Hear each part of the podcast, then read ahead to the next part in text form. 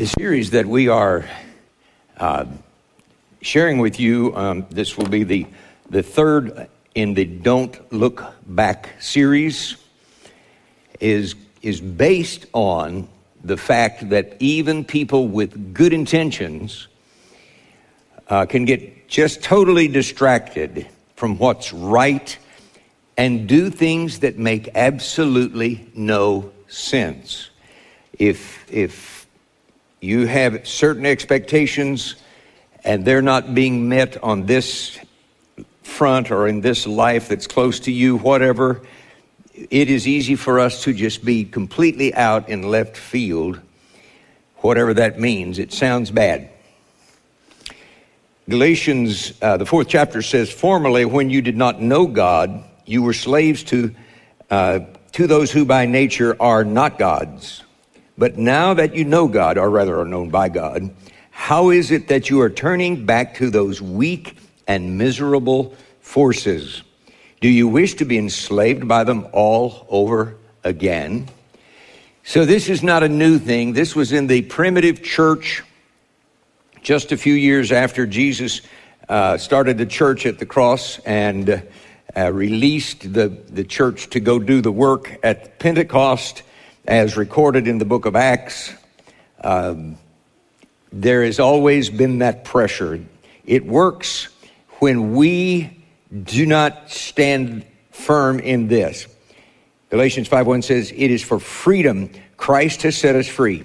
Stand firm then and do not let yourselves be burdened again by a yoke of slavery. Now, last week we used um, the story of the children of Israel. We're going to pick that story up here in a minute, but uh, the principle is my vision determines my direction. The principle is my direction determines my destination. I think it was right after we had preached this first series that um, the first sermon in the series we that uh, Rick Warren from Saddleback Church tweeted, uh, "I don't spend much time looking back because that's not where I'm going." And it's just like, as always, he just kind of cuts through and nails it. So, if I look back when I face trouble or opposition I didn't expect. And then I look back when trouble comes and I forget how miserable I was when I was captive to sin. Yeah, the first, the first series, I mean, the first sermon of the series, we, we talked about Lot and his two daughters escaping from Sodom and the destruction of Sodom and how Mama didn't make it. And I used the illustration if you and a buddy who had been dopers together had come to the end of your rope and had come to Jesus and were living for the Lord, and after a couple years, pressures really begin to get on your friend, and uh, he says to you, You know, I think I, I, I, need some of what I used to have. I think I'm going to see if I can't find a dealer. I don't think that's what they call them, but that's anyway from, from my uneducated understanding. Now, if he said that and instantly turned into a statue, there'd be less turning back. You know, the word would get out and we'd say, I don't think I'm going to play with that thought. Uh, but it's just as devastating whether you turn into a statue or not. We must keep our eyes forward. Now, the children of Israel were slaves. They, the, the people lived for 430 years in Egypt, and probably for over 350 of those years, they had been slaves. Generation after generation after generation were slaves. That's all they knew. That's who they were. They built stuff that you can still see in Egypt. And they were groaning and crying, and God had made a covenant with their great grandfather a number of times removed and had promised to bless these people. And so their groaning came up to the Lord. He raised up Moses, who represented the people to Pharaoh And God began to do those plagues. He did 10 of them, remember? And they were horrendous things. Finally, as they were progressing through this list of plagues, God drew a line between the people of Israel and the Egyptians. And especially it became, it became real when there was a palpable darkness that settled over all of Egypt. And you could, you could light a candle and it didn't light the room. It was, it was something that we, we don't know how it worked. Uh, doesn't strain the God who opened the Red Sea and let the people go across on dry land. It doesn't strain him to do darkness. But the, the notable thing is that in this darkness, there was light in the houses of the Israelites. When they lit a candle, it lit the room. And the Egyptians figured this out. And these things went on. And finally, the last, the last plague came that we call Passover. And there's a Jewish feast that was established. And by the way, that Passover is still represented by the Lamb of God who takes away the sin of the world, that Passover was when these people were told to roast a lamb, don't break any bones, um, eat it in the house with your clothes on, and take the blood and put it on the lintel and on the doorposts of your house. Then I, my death angel is going to pass over, and the people without that blood on the door, the firstborn of that family will die that night. Now that sounds really harsh. But don't jump on God's people. If you thought I was a little bit out of, out of place praying for the Jewish nation and the Jewish people around the world while ago, keep this in mind. Same bunch.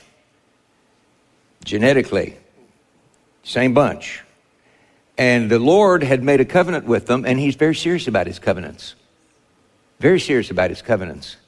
And they experienced that deliverance, and their firstborn kids were saved. They were delivered out of Egypt that night.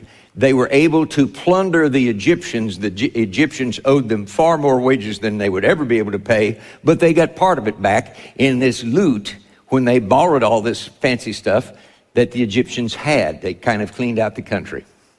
So, what happened is that 600,000 men of uh, military age marched out, and there was probably, oh, two and a half, three million total, could have been as much as four million people, and they marched out. They went to the edge of the Red Sea. Pharaoh changed his mind. He says, Wait a minute, what have I done? Who's, who's going to build who's going to build my funerary monument? Who's going to build the Sphinx for me? If I let them go, we'll have to work. So mobilized his army, went after them. People freaked out, but God delivered. Now, it was a long line, it was a long procession. Could easily have been uh, one and a half times the population of the metro area on foot going through the Red Sea. So it took a while. And Pharaoh's army was right behind them. And when Pharaoh's army got in the middle of the sea, the, Egypt, the Israelites were all out on the other side, you saw the movie, didn't you? Prince of Egypt. Oh, this is so cool. It's like the wheels begin to fall off, literally. It's like it's not working. They went through on dry ground and we're being mired in the mud and our horses can't pull this through and we got to get out of here. And they got out of there, but it was not like they thought. Um, if you didn't understand that cryptic little phrase, they died. And that's the way they got out of there. Their bodies washed up on the sea shore, the scripture says, and the Israelites saw them. Now that, that brought forth a celebration. It was like, man, let me, let me read you uh, some, of, some of the story. Uh, they, they sang this song. I will sing to the Lord, for he is highly exalted. The horse and its rider he has hurled into the sea. The Lord is my strength and my song. He has become my salvation. He is my God, and I will praise him, my Father's God, and I will exalt him. Who among the gods is like you, O Lord? Who is like you, majestic in holiness, awesome in glory, working wonders? I mean, this is a party. That would have been fun to be there. If you thought it was fun to go to Pensacola, Florida and join in on that revival when God was doing such remarkable things and a bunch of our lives were changed from having gone there, this, this made Pensacola look really pale. I mean, this is millions of people and they are doing their little, their little dance. I wish I could dance. It'd be so handy. Uh, but I can't. So just visualize a Jewish folk dance, you know and they're all going around in a circle and they're having fun and it's it's glorious. It is honoring to god. It rejoices in the victory. It's totally appropriate. I love the thought of seeing the day when God will be so upon us that you will not be able to keep your feet in front of your chair while we're standing and you just get loose. My mother who was kind of the ultimate Southern belle, beautiful, dignified, classy lady, every so often, she would sit in the second row uh, next to the center aisle. And the worship would just get going higher and higher, and the blessing of the Lord greater and greater. And mom would break loose. And we had these kneeling benches across the front, and she would take off and squeal. And those of you who knew her would say, nah, but she did. And, and she'd make about two laps around the altar and go back to her, ch- her chair because she just couldn't stay still any longer. I'm okay with that. It was not because she was trying to escape from a life that was defeated. Now, if you break loose and your life is defeated and, uh, and you're not really living in victorious day to day stuff, I'll probably get with you and ask you to, to follow these series of steps so that you can get victorious in your life. See, I don't want this to be an escape. I want this to just get better and better and better and better and better and better until it's either that or have a stroke. And we prefer running to strokes. Okay? Anybody follow that? Is that clear? Okay. Now these people were having a runaway. You listen to this these words. Who is like you? Majestic in holiness, awesome in glory, working wonders. And that was, that was great. Well, they finally kind of wore down, and the Lord had been sufficiently praised. And they went a few days, it's actually a, a few weeks. And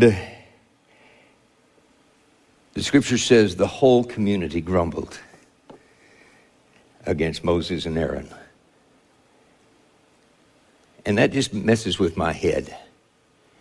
But let me tell you, their whole life had been spent looking downward, looking inward where there was a pit. It was all about slavery. It was all about oppression. There was no victory. There was no hope.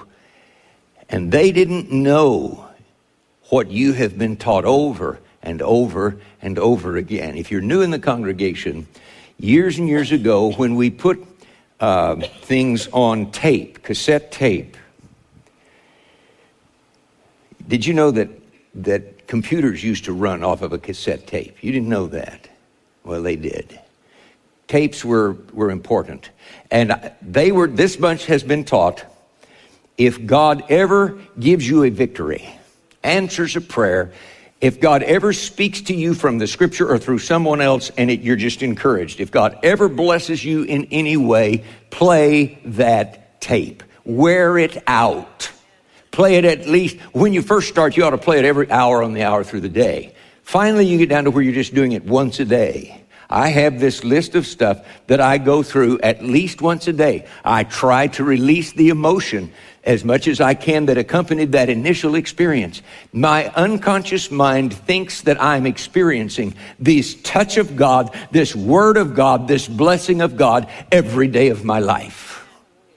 And that will make a difference. That will then from your emotional base, which is the unconscious mind, there will begin to rise that expectation when trouble comes. It instead of saying, "Oh no, do?" It begins to say, "I wonder how God's going to get me out of this one," because He does all the time. He does it every day, several times a day. Your unconscious mind thinks. See, it has no sensory input. All your senses go into the conscious mind, and the unconscious mind gets its signal from what's going on in the conscious mind, so that the unconscious thinks that whatever the conscious mind is thinking about is what's really happening.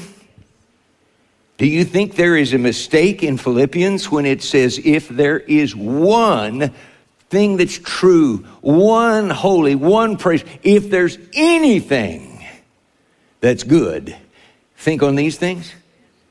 It, that doesn't mean what it says, of course. You can ignore it. To your ultimate damage, perhaps ultimate damage, at least to your temporary damage, until it gets so bad that you say, I'm going to have to do something about this, and you start deciding to obey the scripture. You say, You don't face trouble? Of course you face trouble. You don't have any choice but to face trouble.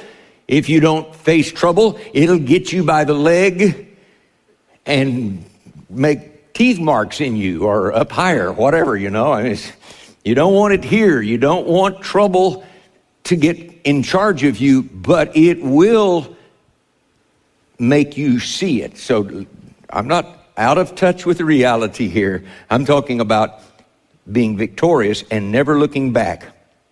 And so when these people begin to grumble and complain, they went to Moses and Aaron. In the desert, the whole community grumbled against Moses and Aaron.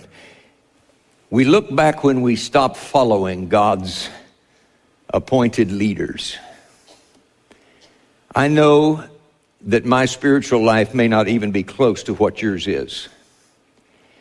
But if you have been assigned to this congregation, then you have been assigned to me, and you need to listen to what I say very, very carefully. If you don't think I'm scriptural, challenge me person to person. Do not do this in front of anybody else, or I'll try to hurt you emotionally. No, I'm sorry. Um, it, it, if I'm wrong, for goodness sakes, love me enough to correct me, but pay close attention because I am God's gift to you. You say, he could have done better. Yes, he could have. But of course, you're God's gift to me, and maybe the same thing. No, I'm sorry. Uh, let's do this. Let's go on. See if we can get me out of this hole here. I look back when I forget God's power and God's plan. Now these people were hungry and they had needs. There was, it was, they needed to speak to Moses and Aaron. And if they had gone in faith, if, if the people that I know that walk with the Lord, this had happened to them. They'd have gone to Moses and Aaron and they said, Guys, we need to call a fast or, or seek the Lord or do something because we don't have enough food. Tell us what to do. Do you have an idea? Do, is, what do we do? Instead, they just grumble, grumble, grumble, grumble. Weren't there any graves in Egypt? We could, come out here and die in the wilderness. I love it. Boy, we are people, aren't we? It's, uh, that reminds me of the old clergy joke. I'll let you know this is inside joke in the clergy people. The guy says among his friends, his colleagues, he says, Man, I love the ministry. It's people I can't stand. now, now you know how we think. All right, listen. God says Follow me. I'm going to get you out of Egypt. And he does. And he does miracles that we still talk about today. Then they get trapped between Pharaoh and the Red Sea, and God does a miracle that not only gets them across the Red Sea safely, but destroys Pharaoh and his army. That's the God. And these two guys, Moses and Aaron, are representing him. And when they say, You're just, you're not taking care of us, what happened to blah, blah, blah, and just grumble, grumble, grumble, grumble that's the background. Now, they should have, in my opinion, sent, you know, at least sent a text message to Moses and say, The wife and kids are hungry. It, do you know where there's any food? Can you help us out here? You know, just a straight out ask, We need food. Can you help us? There's not anything wrong with that at all that I know of because what they what they would have been saying in their mind is Moses was was used of God to do all those plagues and get us out of Egypt. Then Moses was used of God to split the Red Sea wide open and we walked across on it and then he was used of God to close up the Red Sea and Pharaoh and his bunch disappeared forever. And we need we need that same Moses, can you help us? Now that's great. That's wonderful. You see? make sure you come from the right spirit when you're talking to God. And I look back and long for stuff when I forget God's power and God's plan. The Israelites said to them, If only we had died by the Lord's hand in Egypt, we sat around pots of meat and ate all the food we wanted but you have brought us out into this desert to starve this entire assembly to death. I read that a couple times a year just in my devotional stuff. And every time it's like, oh my goodness, these people are mentally retarded. they do not have short term memory. They can't remember what God has just done a few weeks ago. I, I do, and it's still a mystery to me, even after spending time trying to prepare this for you. It's like, I don't know what their problem is. And I've, I've tried to make excuses, you know, they were always in slavery. Oh, but this stuff happened to them. If somebody had said, play those tapes, baby, play those tapes. Remember when the Egyptians were wailing and mourning because their firstborn kids were dead and our firstborn kids were joining us in the exit procession. Remember that and play that. If they'd just done that, but they didn't. It's very important that we do that. Now, here is the deal. I look back when I forget the blessings of God. Exodus 17 says, But the people grumbled against Moses and said, Why did you bring us out of Egypt to make us and our children die and livestock die of thirst? It's really easy when, when the pressure comes. If you're, if you're a parent and your kid gets in trouble and the police call, boy, that dominates your thoughts. You know what? That's really a good time to do two things call your prayer partner and call on the Lord. Troubles will come to you in this life. I can give you a guarantee. Let me bet you. Uh, I don't have a mortgage, but if I did, I'd say, we'll just bet the mortgage. The trouble's going to come. It's going to be stuff you don't like, you don't want, you wish didn't happen. It's and and there's a part of you that says, "God, I'm your kid." What? but when that happens, remember that this is not heaven, even though we project heaven on it as much as we can and we feather our nest as much as we can. And I, I'm I'm the leader of this. I'm your leader there, by the way. Get rid of as much pain as possible hate pain, not into pain. I may be a little sadistic, but I'm not masochistic, okay? I'm just not. Now, here is the important thing to remember. When God has done it, that's the important thing to remember. when He has given victory, when He has blessed. I start off in my little series of, we now call them digital files because tapes are no more. My first digital file is when I was age six in kids' church. And for some reason, I'd been in kids' church all my life. For some reason, that day, it nailed me, and I was really an evil sinner. I was six. and I just cried and cried and asked Jesus to forgive my sins and to come into my life. That's when God picked me. Later, he had to, he had to tell me in a kind of a revelation, kind of a picture thing, kind of a, a vision thing. You didn't choose me, I chose you. But that's when he chose me. And I say, Yes, glory to God. And I get all excited about that. And boy, that's been a while.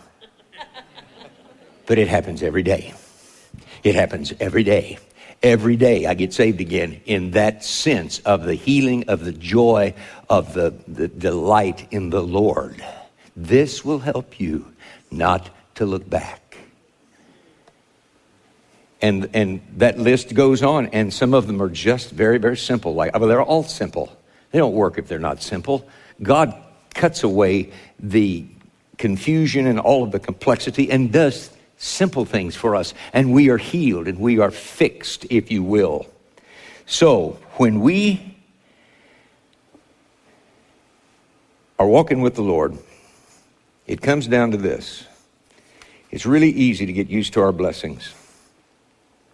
We need to just thank Him all the time.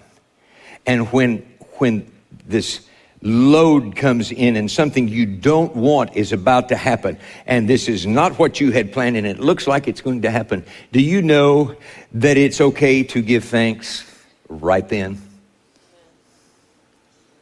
the scripture says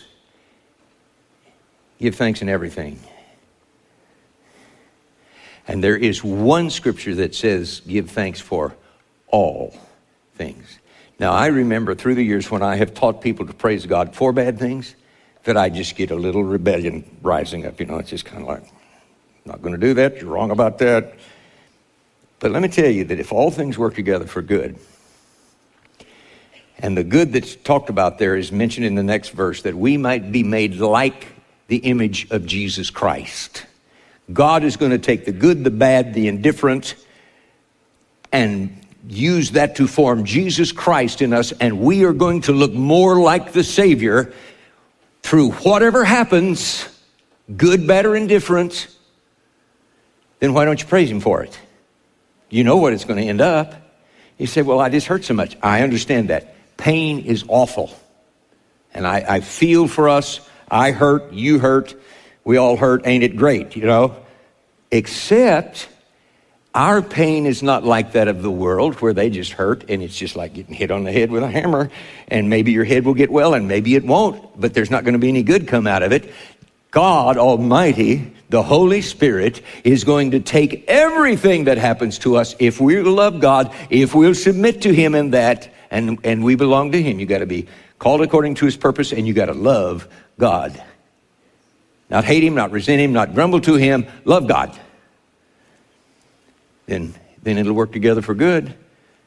And did you follow that? Can you praise God right in the middle of the bad stuff? And if your faith is really high, you can praise Him for it. I don't make myself praise God for things if it's not just kind of flowing out of me, but I want to praise Him. One of the things that I pray for me and you every day is, oh God, increase the territory of my field of praising you in everything. I want, I want to own the countryside of that field that praises God for everything. I'm praising God all the time. That's what I want. I want that for me. I want that for you. Because people like that are pretty hard to plow under. Bad stuff happens, people die, kids get in trouble, health problems come, uh, whatever happens.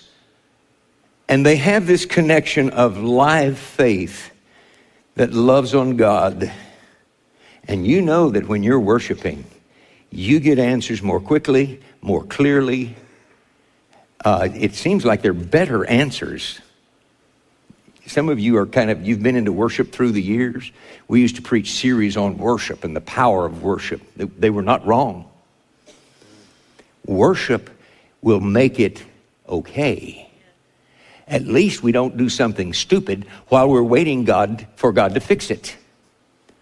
See, if you if you can get into that, and that's the reason I said that if they had just sent Moses a text message and said, We're out of food or we're out of water, uh, do you have a plan? Tell us what to do. You know, no threats in the little text, just help us here. Can you help us? That's fine. You need help? Ask for help.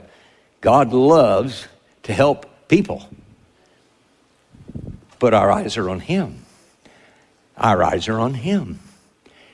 And it is so much fun to be able to look and say, God is going to help us. We are going to make it. We're going to make it. I could preach on this all day. I'll stop because I'm just, I'm repeating myself. you got to do it. And I think maybe some of us must not be doing it, or I wouldn't have this compulsion. Let us pray. Father, again, we pray for our kids who are away from us.